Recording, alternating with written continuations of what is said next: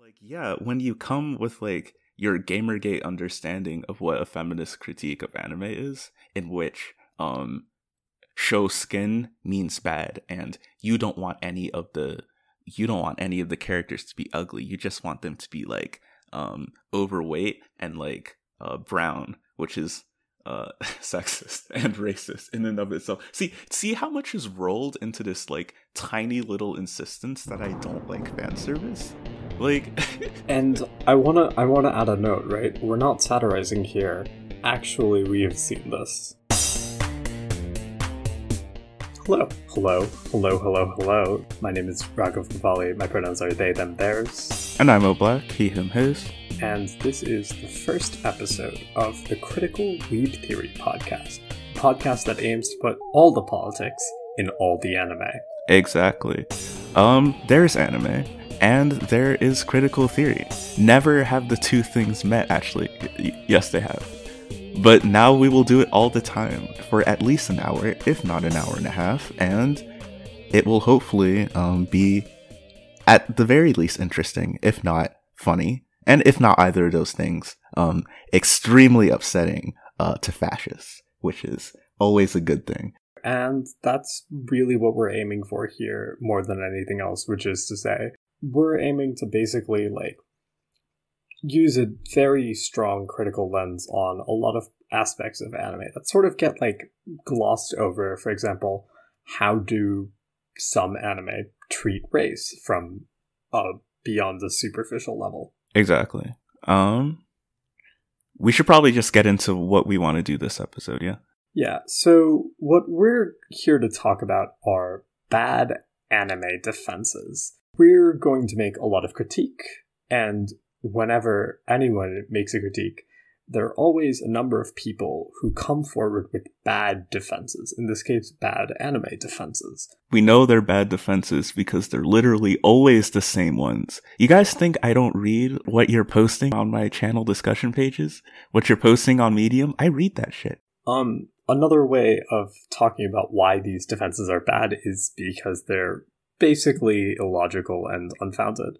And so we want to take a moment to talk through them now. One, so that next time when we talk about something more serious in a later episode and someone puts forth a bad anime defense, because it will happen, It will. um, we can sort of like link to this and be like, no, we already talked about why that's a bullshit excuse. But perhaps on a deeper level, I would like nothing more than to never hear about these again. Uh, that would make me really happy. Do you know how disappointing it is to like put your soul to put your life's work okay i don't want to say life's work but you know you put you put your heart into an essay and you post it and you're like hey guys i wrote a thing. And then all the comments are just the same five excuses for bullshit over and over again. Do you know how upsetting that is? Just to me specifically think about my feelings please. Um, but also think about the fact that it's not at all persuasive. a waste of everyone's time. And for one, I would love to be proven wrong, but these sorts of like bullshit hand wavy excuses are exactly that. They're basically ways of redirecting the conversation away from the critique that has been made. right There are basically two groups of people who make bad anime defenses. They're either reactionaries who know they're full of shit and don't really care mm-hmm and they'll just throw it out. But there are also like otherwise well meaning people who are sort of approaching the problem from the foregone conclusion that the anime that is being criticized is good. And they like that anime. Therefore, it must be good. right These people on the internet who are bringing up critiques of why that anime you like is kind of racist actually must be wrong. mm-hmm And I want to take a moment to say it's okay to like problematic things, but just because you like it doesn't mean you get to ignore its flaws. I wrote a whole thing defending SAO. Okay. Please. Liking problematic things is not the issue here. For example, Boys Business is a manga I like, and while I personally believe that it handles this problematic material well, that's not necessarily an opinion that someone else would share. And if they come to me and they say, like, yeah, no, I can't agree with your take at all, like, I'm not going to say they're wrong. I'm not going to bring up one of these bad anime defenses against them because I would be undermining their lived experience. Exactly. Uh, should we jump right in? Yes, let's jump right in. Why don't you start us off? Um, basically, some people, and by some people, I mean quite a lot of people, will just like accuse me of making things up about the show that I am talking about, or otherwise, or otherwise being some kind of like bad faith actor who's uh, in it for, I don't know, the money. You make like no money. That's it. Okay, okay, wait, wait, wait, wait. wait, wait just, just think about. Oh, oh, yeah. You know, I'm a major grifter. You know, I, I'm, I'm, I'm really after like, you know, they say oil was like, like the biggest industry of the 20th century, and now silicon is the new oil. But you know what's going to be the new silicon? Um, complaining about anime uh, on Twitter. Yeah, that's the real. That's the real money making thing. The new silicon is hot takes. exactly. I mean, just, just just think about how ridiculous um that actually sounds. First of all, and second of all, think about how like presumptuous that is. Like the idea that uh um I would use your whatever your preferred show it is that I'm critiquing that I would use that show specifically to like um and I would like come after your personal feelings about it to like build some sort of career out of it. Listen, I just have opinions on stuff, okay?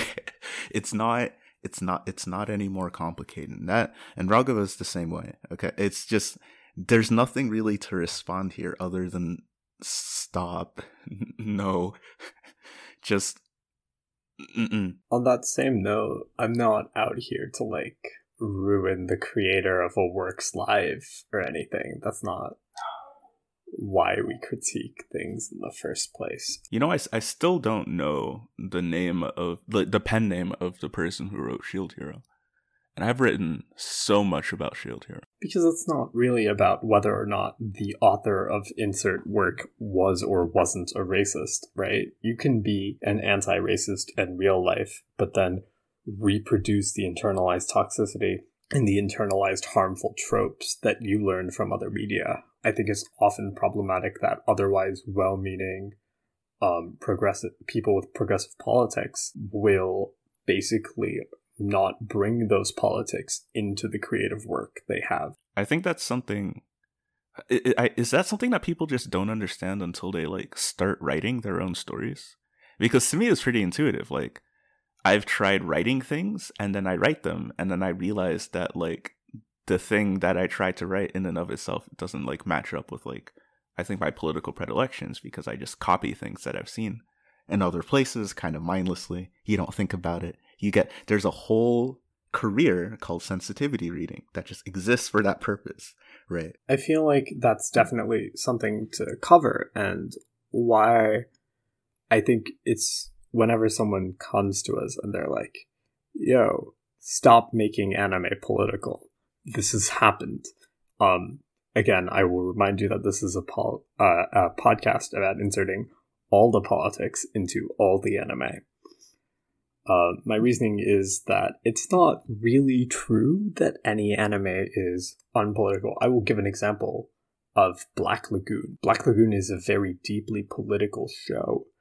Um, there's a lot to say of even in like the very first episode it stars a white collar worker who is left to die by a company whose only interest is in profits and was dealing with nuclear weapons. And then he sort of seamlessly blends in to a criminal underworld.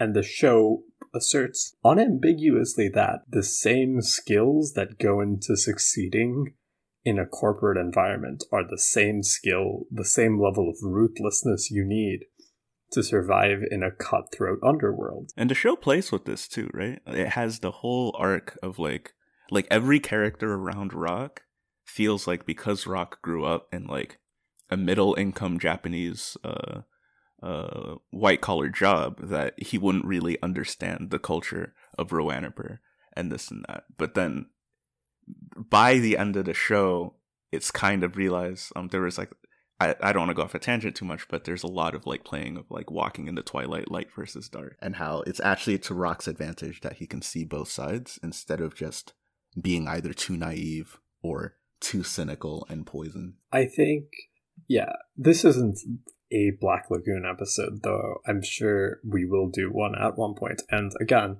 also not to say that Black Lagoon is in any way, shape, or form a perfect show, but Black Lagoon has very, I would say, explicit leftist politics. It has very strong um socialist ideals like underpinning it. There's a tweet Mo made of a screen cap of like, ah yes, the famously subtle Black Lagoon, and it's a picture of one of the characters reading quotations from Mao Zedong. Right. Right. The show wears its politics on its sleeve, and yet in all of the discussions about Black Lagoon, those are never discussed. So when I say I am putting politics into anime, I am not suddenly making Black Lagoon political. Black Lagoon was always political. I'm just choosing to talk about it because people don't. And just even for for some shows I think like Black Lagoon, they really only make sense in a political context. Right. I'm not really sure how you talk about how good Black Lagoon is without also talking about the things that it's saying. I mean, people have, but why? what does that mean? When people talk about Black Lagoon without talking about its politics, they sort of come to the conclusion that it doesn't know what it's doing. That there's lots of guns and lots of blood. Or that it's perhaps a very simplistic show. But I don't think that's true. I think Black Lagoon is actually very complex. It's got a lot going on. But of course, if you ignore the politics, which is the meat of its content, which is the meat of its narrative, of course you're left thinking that, yeah, it's a very simple show and not much going on in it. Um on that note, there's also the idea of like, well, isn't this just anime? Like, okay, maybe it's right that like this or that show has this or that political trend. It fits into this or that um like narrative or whatever and that it is indeed as either un- problematic or as um, leftist as you claim. Hey, hey Mo, hey Mo. So Terra Formars made all of its villains, its cockroaches, just obvious stand-ins for black people. Yes, it did. So what? Why does it matter? Why should I care? Well, so there's like two different angles that you can get at this from, right? The first is that with reactionary anime, 99% of the time, all their fans are also reactionary. Right. Like when I talk about how Konosuba is like sexist, people will be like, well, you know, who cares if Konosuba is sexist or not? It's just like a funny show. But then all the fans of Konosuba are like fucking 4chaners who are out here like talking about how like women are like like falsely accusing men of this and that and how like this like like it's always like that. Just as a quick disclaimer in case nuance is dead no we are not saying that just because you like konosuba you are necessarily on 4chan right. I'm not yeah yeah yeah. I'm not okay. Liking a problematic show does not make you a bad person. What i am saying is that problematic shows make space for problematic fan bases. And where problematic fan bases do exist um they you think that like turns off when they when they get offline? I mean that that translates to like political action where it, whether it be voting whether it even be like talking to their friends about stuff whether it be like the way they interact with other people that stuff like stays around so there's obviously some effect there um, but I think just more generally, and like the stronger point here, is that if you claim to like anime, then you have to also accept the fact that anime is important. The the idea that um it's just anime, so it doesn't matter, kind of inherently concedes the point that like anime is a medium that like is incapable of like communicating anything important and that it only exists to like be funny and cute and like wank material and like that's it. And i'm not really sure why the people who claim to be like the only true anime fans like the only real um, anime fans and how i'm like a fake fan because i don't like this or that show or whatever are also the same people who uh, refuse to give the medium uh, the ability to communicate things. You can't have it both ways. Um, i've noticed this. There, there are people who who want anime to both be like a deep and complex and like philosophical thing when the politics agree with them or when the politics are invisible and then as soon as the politics make them uncomfortable, anime is just a lighthearted one. Who cares? It's just it's just animation. It's just Japanese cartoons. Who like cannot be both. Yeah. Um. I would also note that the entire purpose of critical theory, or I wouldn't say the entire purpose, but one of the main driving points of critical theory is to criticize the way in which media, or rather social structures, uphold societal norms. We're not just talking about like something anime in a vacuum. We're also talking about like how media shapes perceptions. Um, I have a background in a lot of survivor advocacy work, and one of the things we talk about is this idea of rape culture. This idea that there is an unspoken trend in media that sort of normalizes abusive patterns of behavior or like brushes over sexual assault. All of that combines together to create rape culture. And the end effect of it is when that stuff occurs in real life, because it's been normalized in media, people just sort of accept it as something that happens because media is a mirror. So in that same regard, I think it's very important to talk about like what is this piece of media saying in spite of like what its fans might believe personally and even then, as we've already mentioned, a lot of times when you look at the way these fan bases respond on like Reddit, I don't think it's too far to say that toxic anime attracts toxic fan bases. And and I think it's it's also true. And one of the reasons why we kind of wanted to start this is because a lot of fan bases just kind of I don't know if I want to call it lying, but they have accepted some conventional dogmatic truths right about the shows that they watch like the the things that they tell themselves that their show does and the things that the show actually does when a new person watches it aren't the same. And this is kind of because um, you have like kind of content creators, large and small, who kind of have takes that are not really grounded in any sort of like critical theory or analysis, and then people just repeat those. I would go so I would take and make another step and be like, that's why one of what we aim for is to do like a purely materialist analysis if you aren't familiar with that idea. Basically, we are reasoning about shows based on what is in the shows, not what we want to believe about the shows.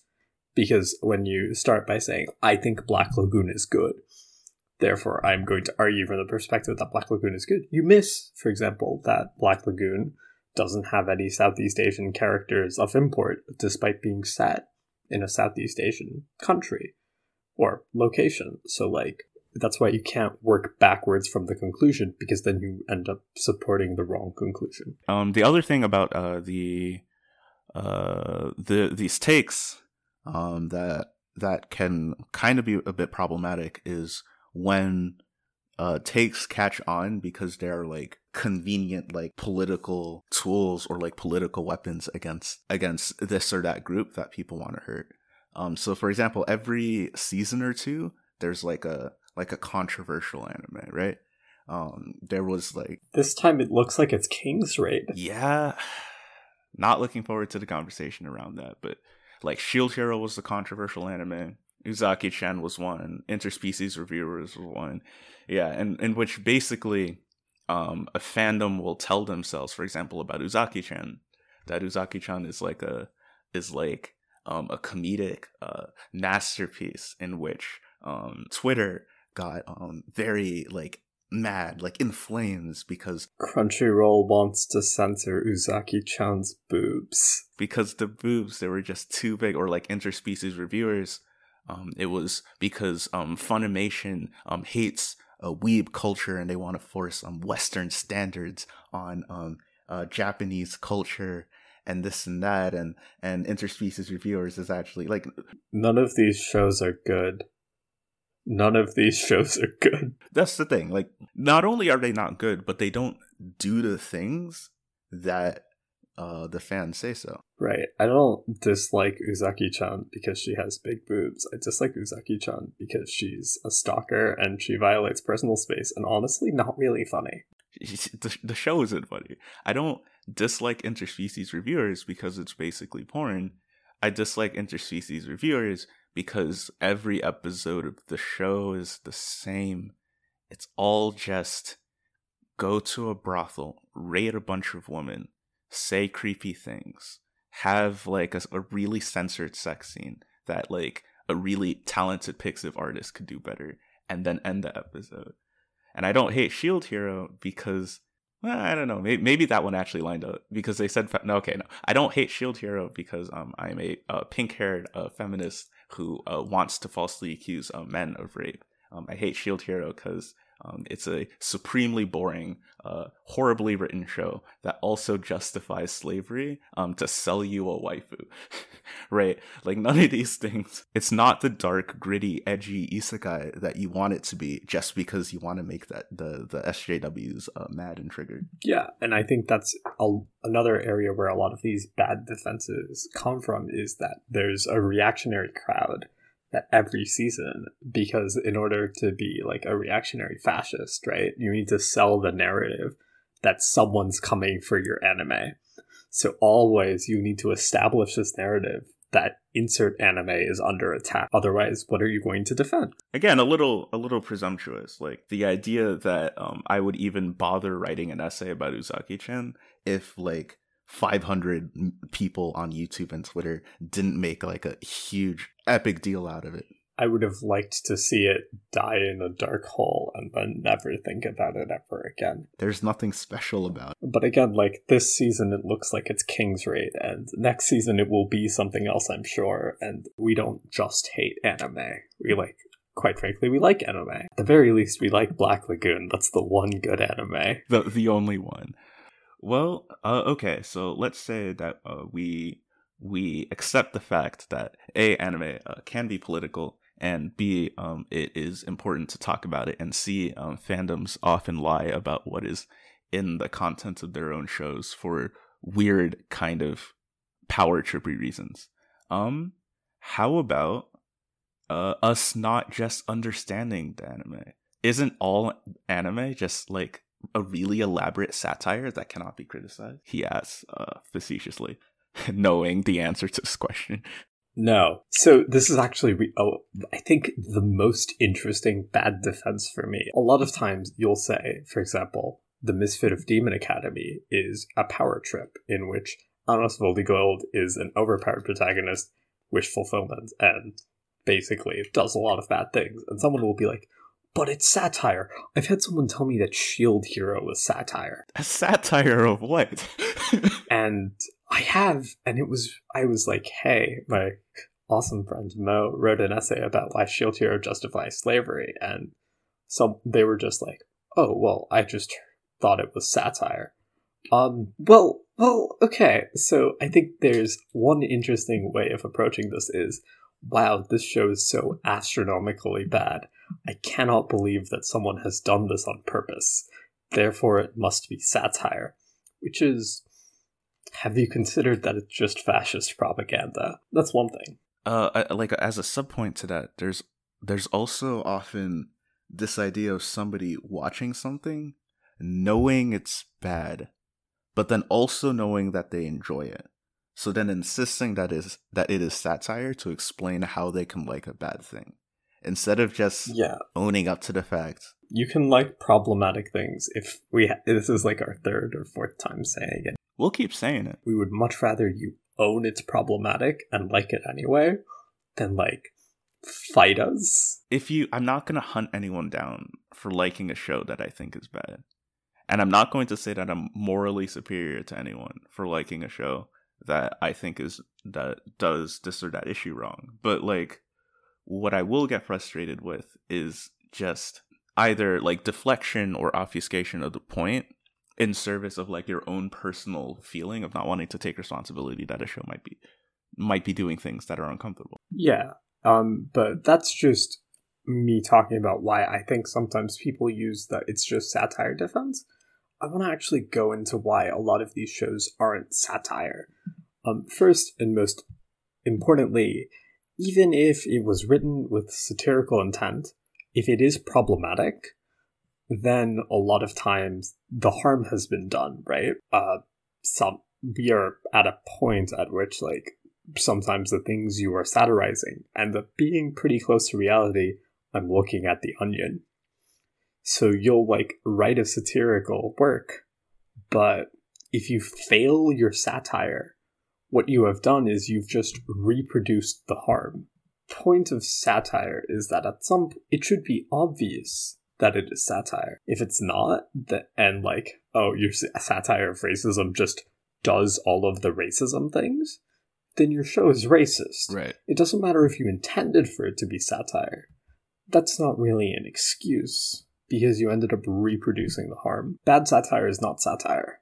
Bad satire is just the problematic trope you intended to satirize. Because when you when you fail to do satire, um, the people who you are criticizing will take it as an endorsement all the time, just every single time.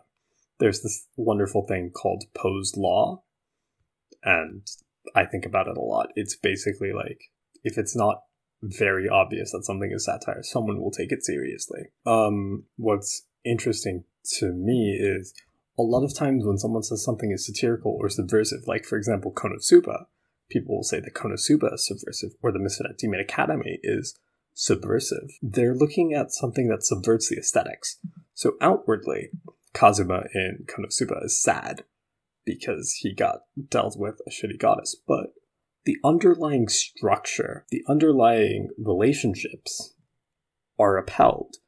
Kazuma is still the main character. He's still the hero. He's still in charge of everything. He's still the smartest person in the group. We can look at um, how Kazuma, uh, for example, if you want like a very specific example, like how does Kazuma view the woman in his party, right?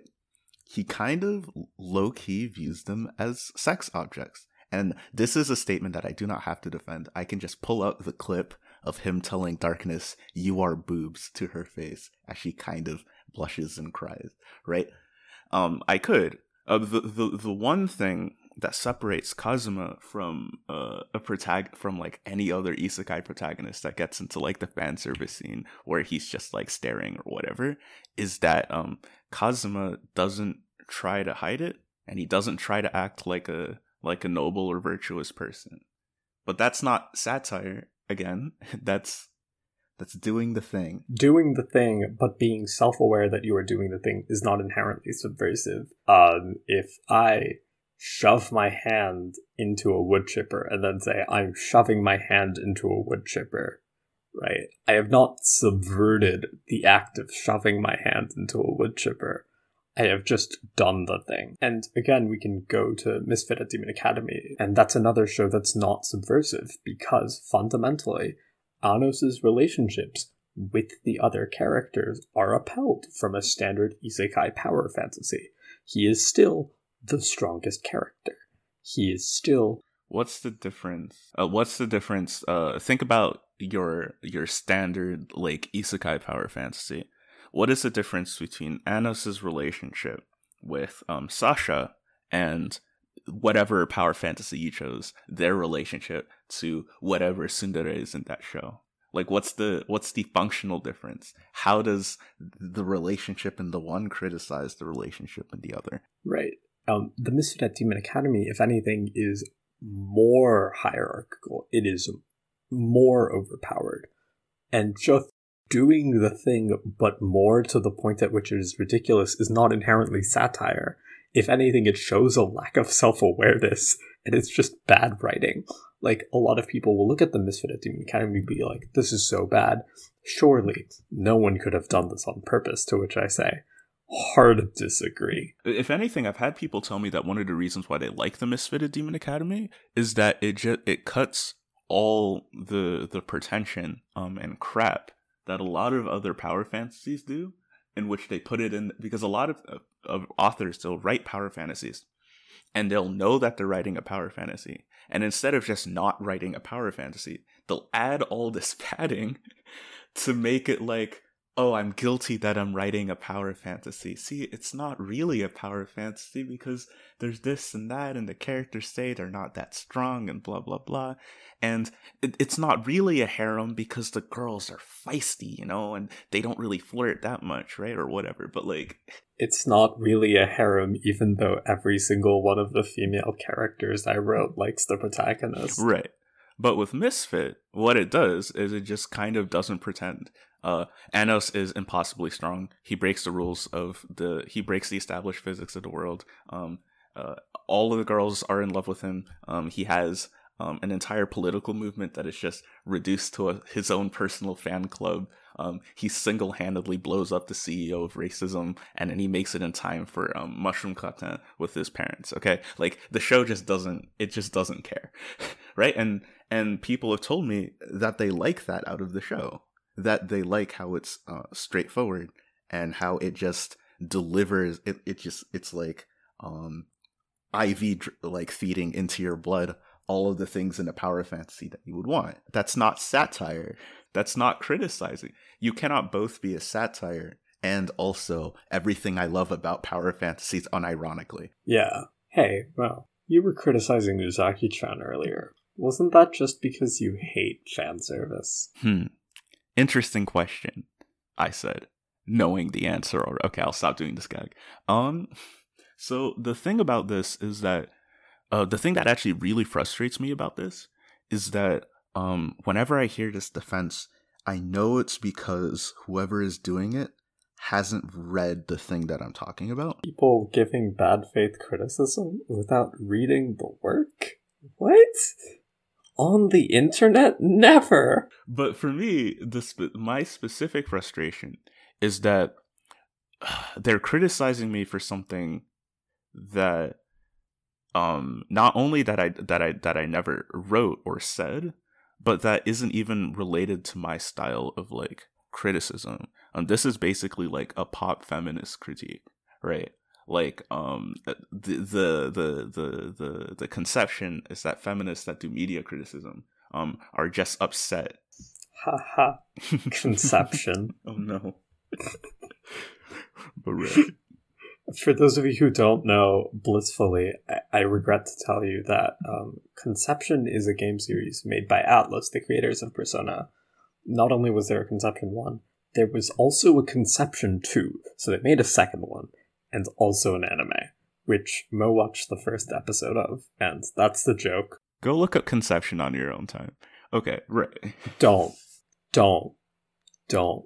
Back to where we were. Right. It's it's the it's the idea that um, when feminists complain about something being sexy, um, it's just because uh, they're mad that uh, the girl shows skin, and this like goes all the way back to like um, the ideas of like Anita Sarkeesian and like Sargon of Akkad and Teal Deer and all those like Gamergate 2015 sort of bullshit nonsense in which just to clarify, Anita Sarkeesian was the one being criticized during Gamergate. Oh yeah, yeah, yeah. Anita Sarkeesian is not a Gamergater. She no. was the target of um, fascist and uh, chauvinistic harassment. Yeah, uh, for years for doing nothing but sharing her own opinions. Um, it's it's this idea that um, and it also comes with like a sexist undercurrent. Fortunately for me, I guess because um, I'm a I'm a man. Um, I don't get this a lot, but it also comes with this weird assumption that um, uh, the woman who uh, criticized like uh, media are just upset because they're uglier than whatever sh- whatever um, uh, character that they're criticizing. I swear to God, I've heard people say this up to now about like Uzaki-chan they'll just be like they're just upset because they don't look as good as Uzaki-chan. It's such an untenable take. I know lots of like gay people, and not one of them was ever like, ah, I'm horny for Uzaki-chan. Or just like not every girl's not even once. is just huge tits. What? okay, but like that's besides the point, right? That's very much the imposition of uh cis heteronormative masculine fetish and assuming it's a universal. But like, yeah, when you come with like your Gamergate understanding of what a feminist critique of anime is, in which um show skin means bad and you don't want any of the you don't want any of the characters to be ugly. You just want them to be like um overweight and like uh brown, which is uh, sexist and racist in and of itself. See, see how much is rolled into this like tiny little insistence that I don't like fan service. Like, and I wanna, I wanna add a note. Right, we're not satirizing here. Actually, we have seen this. Like, you would think that surely no one would make a take that bad, and yet you would be surprised at all of the takes. but just the the number one reason the number one thing um that bothers me about this take is that I don't dislike fan service. It's not true. I think fan service is pretty it's pretty neat actually. Um if it's not like upholding like like patriarchy or racism or whatever. Wait, Mo, you have a sex drive? I do. It's crazy. I do like if if there's just a scene of like like attractive characters being attractive and interacting with each other, th- that's good. It's like an it's like another it's like a different aspect of this of the of the of the show that you can enjoy. That that's fine. You'll you'll notice that. Uh, okay, this is a tall order because the stuff I write is long, but I challenge you. If for whatever reason I ever say, um, this character is bad because they show so much skin, or this character is bad because the boobs are too big, or because they're too pretty, or whatever, like I will, I will end, I will end Mo Black. I'll shut it down. Okay, just bring it up to me. You can take this clip, you can give it to me. You say you, you promise. I'll be like, oh dang, I did promise. but until then, it's not fan service that I'm mad at. It's doing a sexist thing, doing a problematic thing, um, upholding rape culture, upholding patriarchy, upholding capitalism, or whatever. Yeah. And if I say I dislike the way that this is sexist, and you're like, and your response is you just hate boobs, I'm like, great, you're not listening to me. I'm going to block you. That's that's a block at this point. I wish I I should look up blocking people on Medium more instead of that. Brings us to I think my next point. It's building up to something, or it'll get better later. You'll you just have to watch more. This is a complaint I hear a lot, both about shows that have already aired. I will like watch four episodes or read four chapters, and I will be like, no, no thanks, I'm done.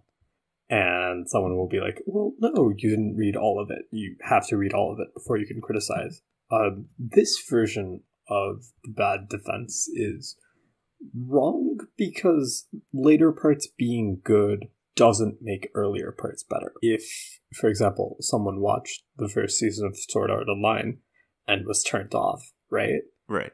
No amount of the second season of Sword Art Online handles a lot of it better will like overwrite that experience. And the second season being better doesn't retroactively fix the first season. The example I like to give is like wading through a river of like shit to find a gold nugget does not change the fact that you waded through a river of shit.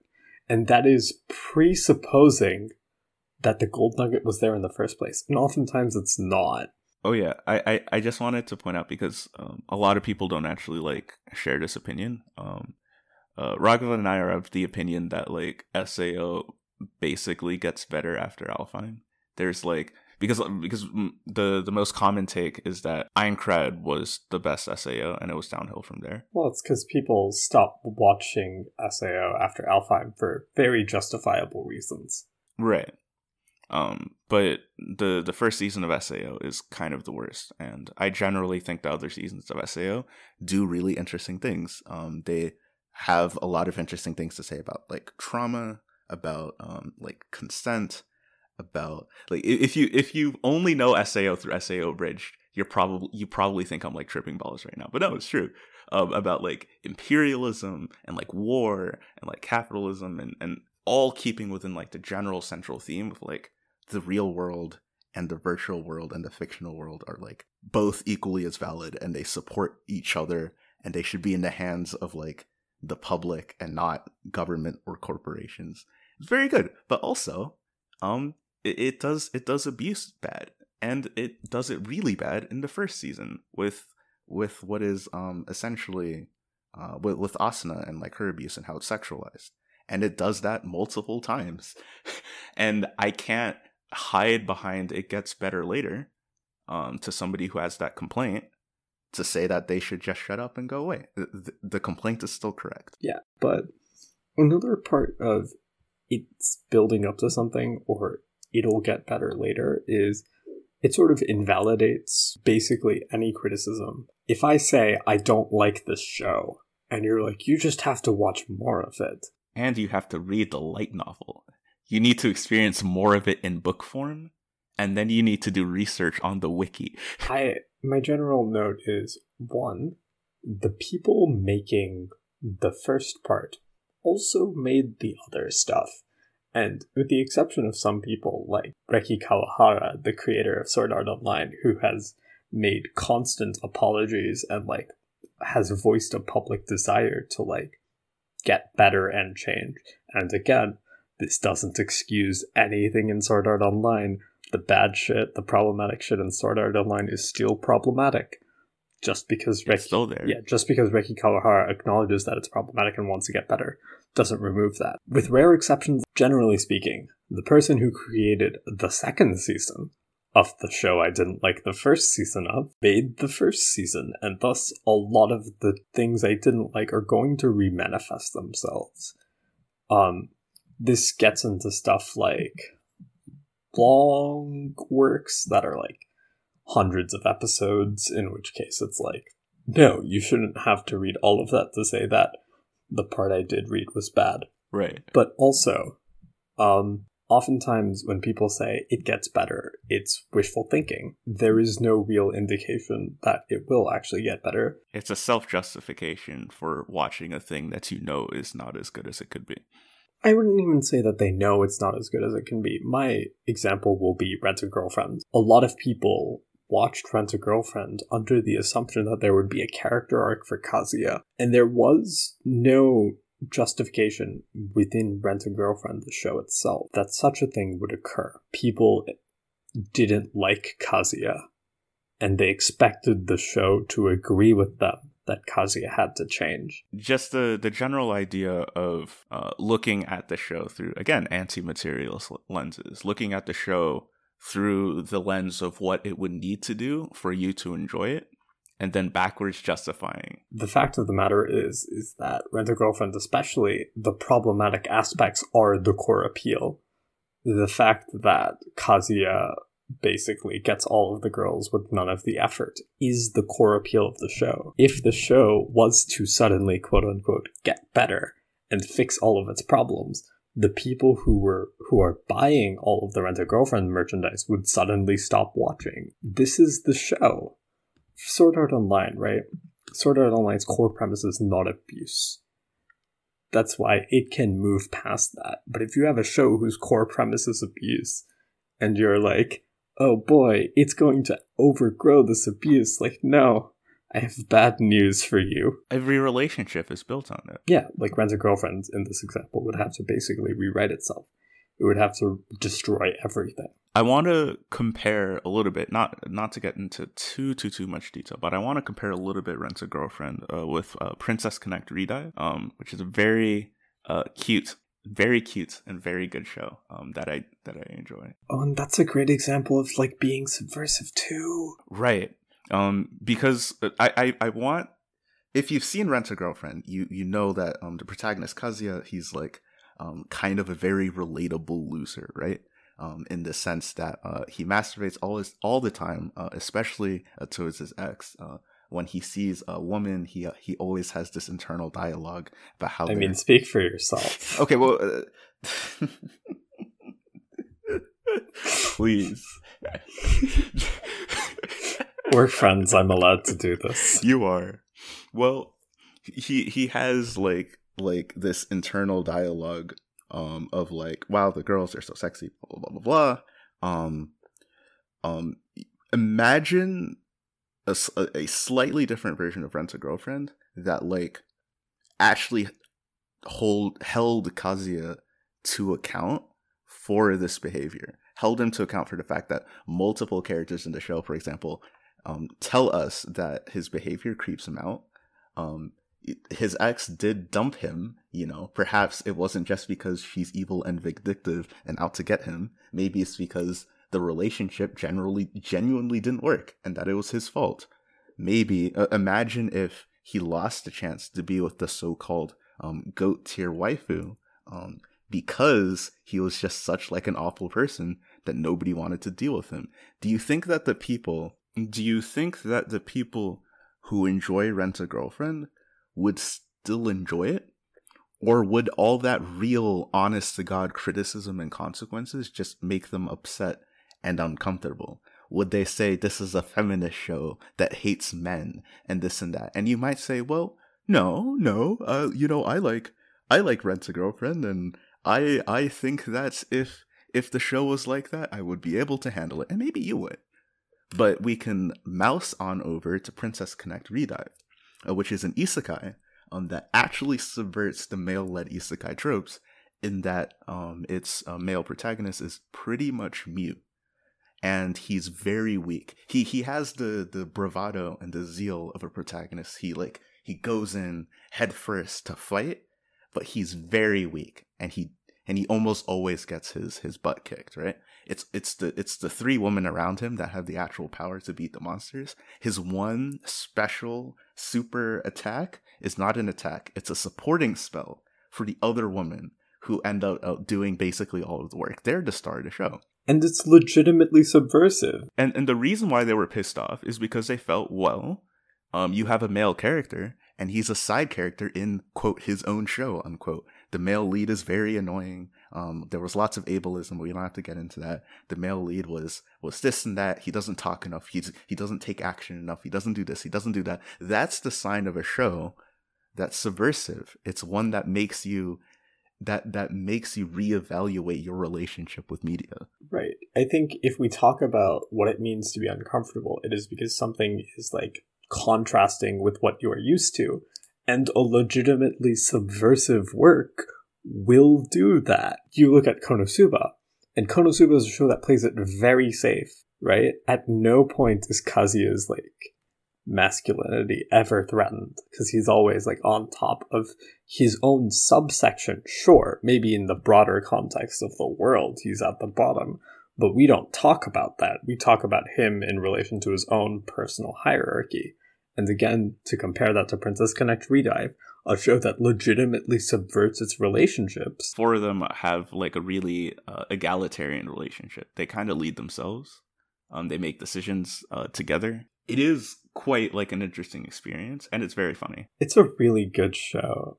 Um, but to bring it back to um, it's building up to something, you you can see then how if something was going to be subversive, it would be built to be subversive and obviously subversive. I can tell you that in the future, Princess Connect Redive is going to um, subvert the traditional expectations of masculinity um, that is found in Isekai. And the reason why I know is because the structure of the show subverts the traditional expectations of masculinity. It is quite literally building up to subvert those expectations. And I don't even think it has to like deliberately do that. No one had to sit down and be like, all right, here are all of the ways we can subvert it. Yeah, it's not going to grandstand and make some big feminist message at the end or whatever with like flashing pink neon lights about how the patriarchy is bad. I mean, the patriarchy is bad and True. we are feminists here. Mm-hmm. But it doesn't have to be so explicit. It is just that to the core. And if you compare that with something like Anos from the Misfit of Demon Academy making some grandstanding message about not being racist, when the show that surrounds him is incredibly racist to the very core. That's a conversation. Or just like Kazuya and uh, how you're waiting for for him to make the grandstand and say that all his past behavior was wrong and that he's now going to improve when the infrastructure around the show isn't even set up to criticize him in any way. The, there are two people in the show that criticize Kazuya. It's Mami, who we're told is evil for no reason, and uh, who we're led to believe is like uh, the the trash girl, right? Who's just trash and bad all the time. And um, there's Kazuya himself, which is not real criticism. Kazuya's self hatred is always in vague, non specific terms. Exactly. In a way that avoids confronting the specific harm he has caused. Right. It's always, I'm trash, and not, I hurt you by doing this specific thing. It's not, because to acknowledge that he hurt people by violating their boundaries would mean that he now knows better. Mm-hmm. In a weird way, um, the specific frame through which he engages in self loathing absolves him of the responsibility of actually doing better in the future. Um, and so basically, you can pretty clearly tell which shows intend to be subversive, like Decadent. because they will set up for being subversive immediately. And again, the the second episode of Deca-Dence made people not comfortable. It made people say, "What is this? I thought this was Attack on Titan. This is not Attack on Titan. I don't like it. I'm leaving." And like that's again a point of how like genuine legitimate subvers- subversion often makes people uncomfortable because it's not what they wanted. A show like Rent a Girlfriend cannot suddenly start asking those questions. Imagine how people would react. Like, legitimately, imagine how people would react if Chizuru got an actual personality. Or if Chizuru got like a boyfriend. Like, legitimately, she is um, pretty and like a confident person, and she apparently has an acting career. If she just got a boyfriend, how would people feel? The the last thing I want to say is that um so when people say like, "Oh, don't you know that there's an art coming up? Don't you know that the light novel isn't finished?" Um, this and that. When we criticize things, it's not just that we're criticizing uh what we see. We're also criticizing the framework and what kinds of arcs that framework allows to happen. Because the current story is the foundation upon which the next story must be built.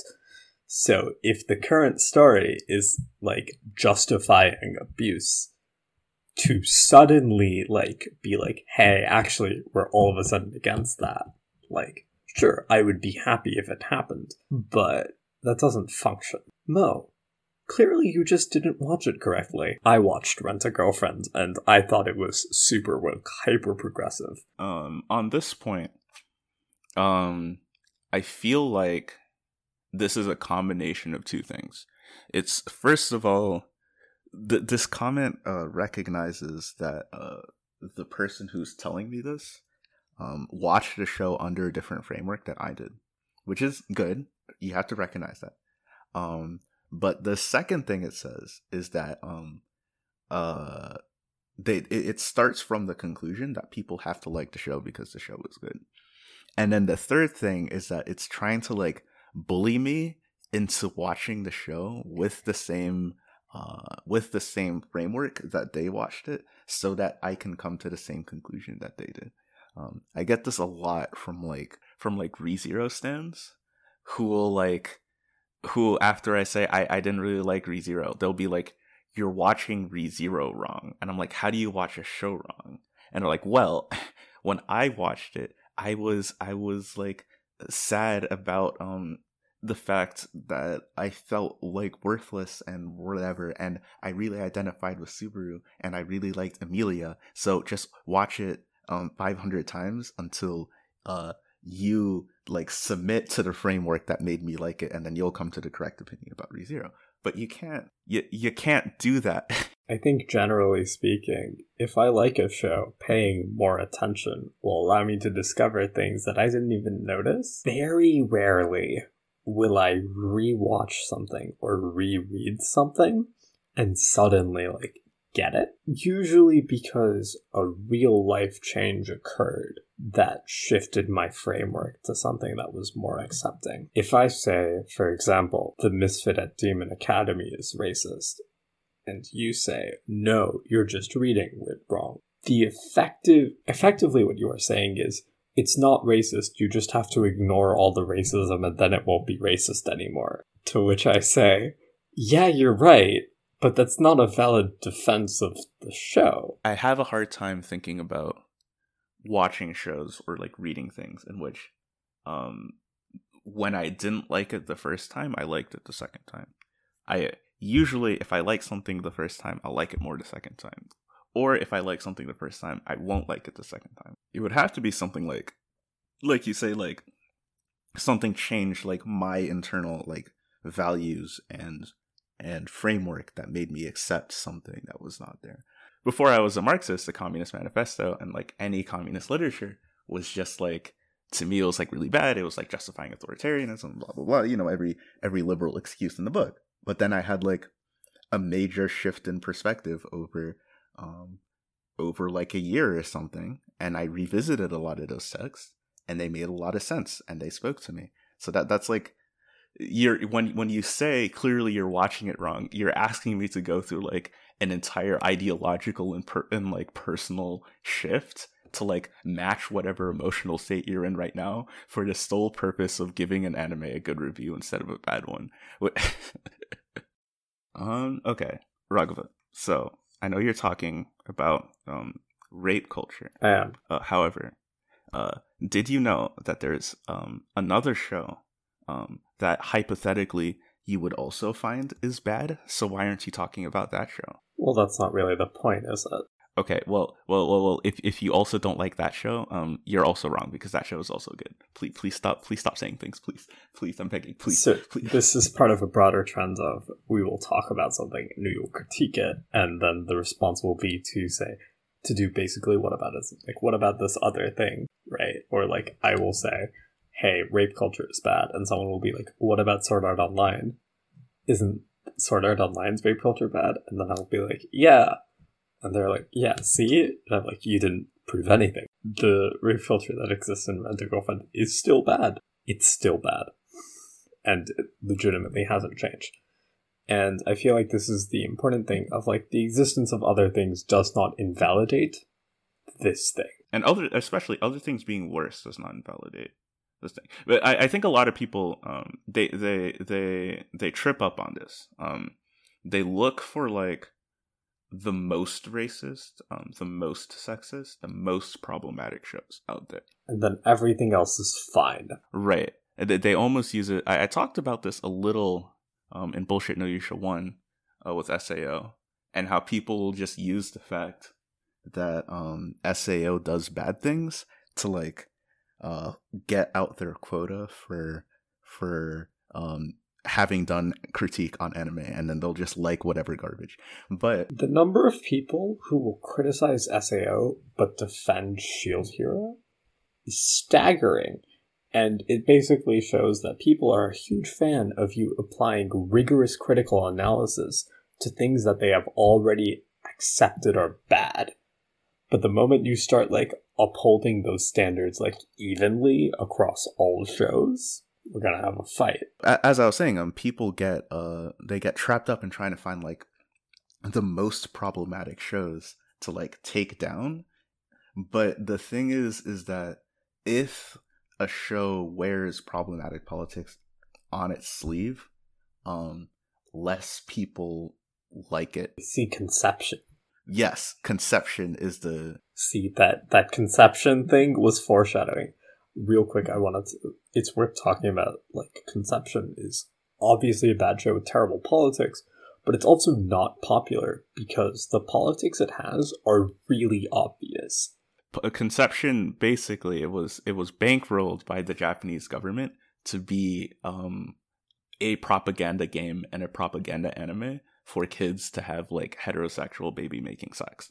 It it does not lie to you about what it does. right and i would go a step further to argue that the politics of conception and the politics of rent a girlfriend are basically the same Right. Rent a Girlfriend is just more subtle about it, so people who don't share those politics can like either like they don't notice or like they ignore it or whatever. But conception it is so obviously problematic that it's not really worth talking about beyond to acknowledge that it's obviously problematic. Right. And so when people will say like, "Well, why are you coming after this show when when this show is worse? Why are you doing Shield Hero when Death March to a Parallel World Rhapsody is worse? Why are you doing um why are you doing ReZero when like Terra Formars is worse? Like the the the the reason why is because it is not just about um what what it, it's not just about the thing it's not just about the fact that the anime is problematic. It's also about uh who internalizes those ideas. How many people? To what rate? Um how well does the show um, proliferate these bad ideas?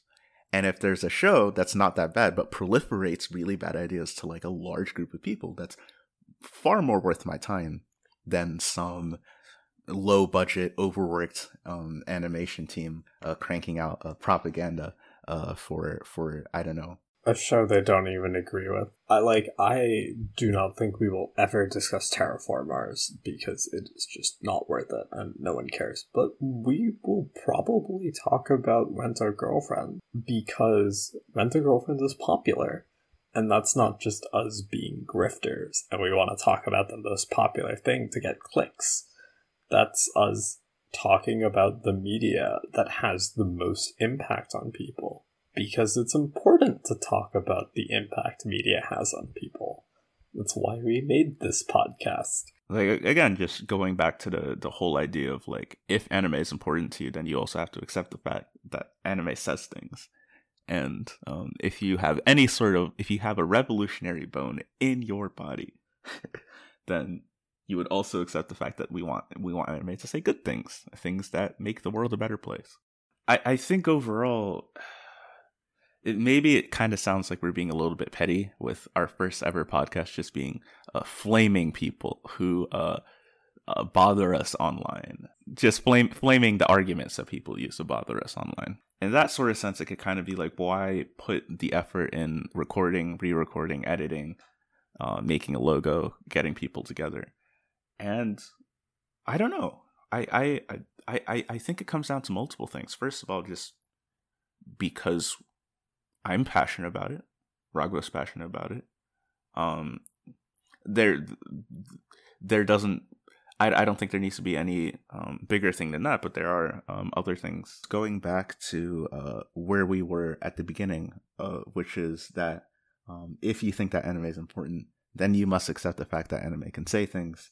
And if you think that anime can say things, then um, it has an effect on us both as individuals and our feelings, but also um, on our culture and on uh, the systems and uh, hierarchies that run uh, that run our society, both uh, nationally and internationally, wherever we might live.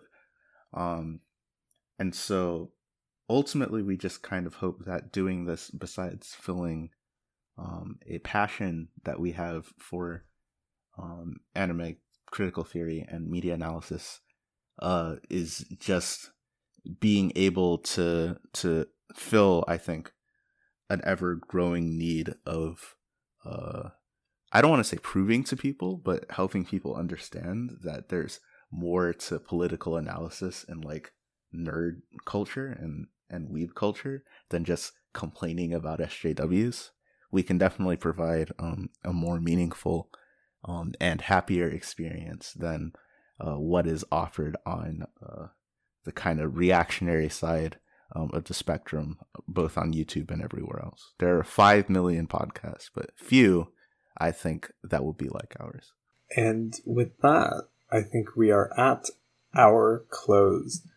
I am Raghava Cavalli. My pronouns are they, them, theirs. You can follow me on Twitter at Kranas Angel. That's K R A N A S Angel. Don't ask why I have that handle. It's not important. I'm Mo Black, he, him, his. Uh, if you liked uh, what you heard here, um, please consider uh, subscribing to my YouTube channel. Um, you can follow me on Medium um, and follow me on Twitter. Uh, links to all of those are in the description. Um, I have a, a Patreon. Uh, thanks to everyone who's supporting me so far.